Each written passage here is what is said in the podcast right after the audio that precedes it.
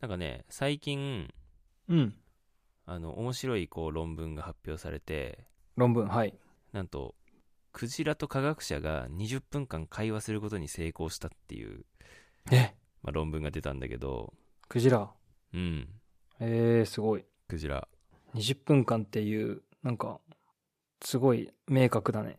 まあ、これ、まあ、アアメリカのカリフォルニア大学の科学者が率いる研究チームが、うん。海の中でこうスピーカーを使って、うん。ザトウクジラとの会話に成功したと。えいう、まあ、研究報告があってでこれがなんかこういろいろ今後こう役立つんじゃないかっていうふうに言われててー。うーん。なんか実は結構前からこのクジラと会話するプロジェクトっていうのは動いてたらしいんだけどうん。そうまあそれが最近、まあ、発表されたとうーん。 2021年ぐらいから具体的にこう動き出し動き始めてるんだけどうん。えーとまあ、クジラってさもともと、まあ、すごい知能が高い動物だっていうふうに言われててうん。そうだね。なんか社会システムもちゃんとこう構成されててなんかこうすごいさ耳が良くてすっごい何十何百キロとか先の声も聞き取れたりする、えあなんかこの超音波とか使ったりしてこあーの鳴きそう声だをね利用して仲間とコミュニケーション取ったりするみたいなうん。言われててなんかイルカとかシャチとかも結構頭いいって言われてるんだけどうんうん。まあ、クジラはさその中でもやっぱ哺乳類で世界世界で一番大きい脳みそを持ってるっていうのもあるし、うん。まあ、人間以外でそうこうなんだろうそういうふうに仲間とコミュニケーションする、まあ、代表的な動物っていうこともあるしうーん。そうだからまあいろんな研究者がこのクジラの言葉を理解するために研究っていうのを行っていてうん。で2021年ぐらいからこうクジラの鳴き声を AI で分析するっていう試みがこう進められてたんだよね。出た AI。でなんか、まあ、論文によると、えー2021年にアラスカ沖でザトウクジラがこうなんだろう挨拶に用いるこの鳴き声を、まあ、録音すると録音して、でその録音した鳴き声をこの船から水中スピーカーで流して、うそのん。クジラがどういう反応するかっていうのを調査したらしいんだよねうん。そうでザトウクジラがえっ、とまずスピーカーの鳴き声にこう反応して船に近づいてくるとうん。うん。でその船の周囲をこう旋回しだしただけじゃなくてこのスピーカーの鳴き声に対してこう本当に会話してるような感じで応答をしたことが確認できたのねえでそれが20分間にわたって科学者が流したこの30回以上の鳴き声に対して、まうあ、ん応答して、そのうち7回もこう水面まで浮上してきたりとかしてくれたらしくてー。えで、まあ、単純にこの鳴き声に反応したっていうよりかは面白いのがー。うん。このクジラがこの声に対して応答するタイミングもこのちょこちょこ変えたりしてて試してみたのね例えば、うんうんうん。研究チームがクジラの鳴き声から30秒待ってから鳴き声を流したりすると、うん。そのクジラも30秒時間を空けて返事を返してくるみたいなえでこれが適当に鳴き声を返してるだけじゃなくてなんか意図的にさ会話みたいな感じで人間っぽいじゃんそのー。うんうん。 LINE みたいにさなんかちょっと時間何同じ文章量で返すみたいな感じ、うんうんうんちょっと似ててさ意図的にさわざとこう30秒空けたから向こうも30秒空けるみたいなのが見られたとおおそうでこれが、まあ、この論文書いたカリフォルニア大学の、まあ、博士が人間とザトウクジラがザトウクジラの言語でコミュニケーション取れたのはこれが初めてだっていうふうに考えていますうコーんメントしててああすごいなと思ってすごいねでまあこれが結構画期的だったらしいんだけどうんなんかあの面白いなと思ったのが、えー、と実はこの研究チームに参加していたあのチームの中でうん実は宇宙人による宇宙文明を発見するプロジェクトみたいなうんそういう非営利組織があるんだけどセティっていう非非営利組織があってえセティは、まあ、SETI って書くんだけどー、セティサーチフォーエクストラテリトリアテルリアストリアル、うんうん、インインテリジェンスはいま あ、要は地球外生命体を研究する研究所みたいな、うんうんうんまあ、そ実はそれが参加してたんだよねそこのえザトウクー、ジラの研究チームにだから要は関係すんだ今回のそのクジラの鳴き声をうん分析して要はクジラと会話できるっていうことはそれをさ AI を使ってやってるやってるからうんこれが発展させれば地球外生命とももしかしたら会話できるんじゃないかっていううんうんうんそうそうそういう意味でこのセティっていう団体が、まあ、協力して今回の研究を行ったらしいんだけどうん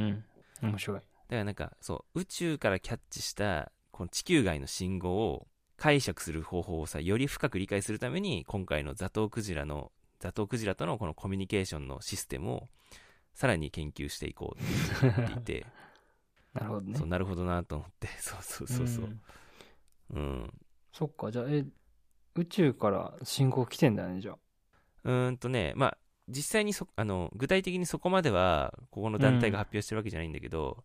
セティ研究所のあの一緒にこの論文書いた担当の人はうん今の人類のテクノロジーにはやっぱり限界があるから、まあ、ある程度か仮説を立てて宇宙人探査をしてお行ってるらしいんだけどその宇宙人探査における重要な前提としては宇宙人は人類との接触に興味を持ってると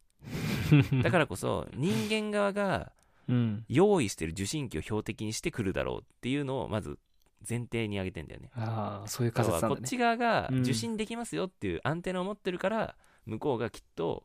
それにめがけてそれをターゲットにあのコミュニケーションを取ってくるだろうっていうだからこそこういうなんだろう動物とかいや人間外の生命体とこのコミュニケーション取れたっていうのが比較的これ多分何クジラでも初めてだけど、うん動物の中でも多分初めてだと思うんだよね、うんだからそうこういうのがちょっとこう、うん、一つヒントになって、うんまあ、地球外生命体とのこのコミュニケーションに役立つんじゃないかっていうふうに言っていてすごいでもなんなんか あのこの記事を読んだ人のコメントとかだの中には俺もそうなんだけど、うんいやクジラじゃなくて猫と会話したいよとか ああ飼い犬と会話したいとかそうだねいやそうじゃなくて女子高生と会話したいんだけどみたいなそのやべえなまあでも確かに俺実家で猫飼ってるから、うんいや猫と会話したいよなとか思ったけどでもまあきっとこれそのうち、まあ、クジラだけじゃなくてね他の動物とかにもこの応用できうる、んこの AI のなんだろうこの仕組みってうんなんかさ昔昔って今もあんのかもしれないけど、うんあのニャウリンガルっていう知ってるかないやわかんないなんかねタカラトミーから出たなんかおもちゃみたいなのがあってうんなんかその猫の鳴き声聞かせると、なんか翻訳してくれるっていうアプリが、アプリっていうかなんかおもちゃがあったんだけど、なんか首にかけるみたいないや、なんか、なんだろおお置いてう、置いて使うんだと思うんだけど、いやそれはもう絶対デタラメだと思うんだけど、 そうだよねちょっとわかんないけど、だいぶ昔にやってたから。そう、でもなんか AI を使うっていうのが、うんなんだろう、これさ、なんか、こういう動物の鳴き声とかだけじゃなくてさ、昔の、なんだろう、なんか石器時代とかに書かれた、なんかその壁画とかさ、うんうん文字書かれてたりするじゃん。ああいうのもさ、AI 使った方がさ、圧倒的に多分解読って早いと思うんだよね。そうだねそれに似ててさ、そう、なんか今まで会話できなかった動物とかともしかしたら、このシステム使うと、まあ、このシステムというか、このね、AI のこの活かし方を、うなんんか転用できるんじゃないかなと思って、できそうだねでそれをだから宇宙人にも転用していこうみたい な話だと思うんだけなるほど ねど、そう、まあ、ちょっと面白いなと思って、うん面白い全全然話変わるんだけどさ、うん、あのインコってすごくないそう、鳥もね、そうなんだよ。すごいよね喋れてんまあだあよれだっだてからインコはあれでしょ、た喋れ て、まあ、意味はね、分かってないからね、う向こうはんきっと。そうそうそうだいやだけど鳥も結構頭いいって言われててねこのクジラと会話するプロジェクトの中で、うん、まあ、そもそも問題提起として動物が発する言葉に意味があるのかっていうのがまず前提としてあると思うんだよねああわ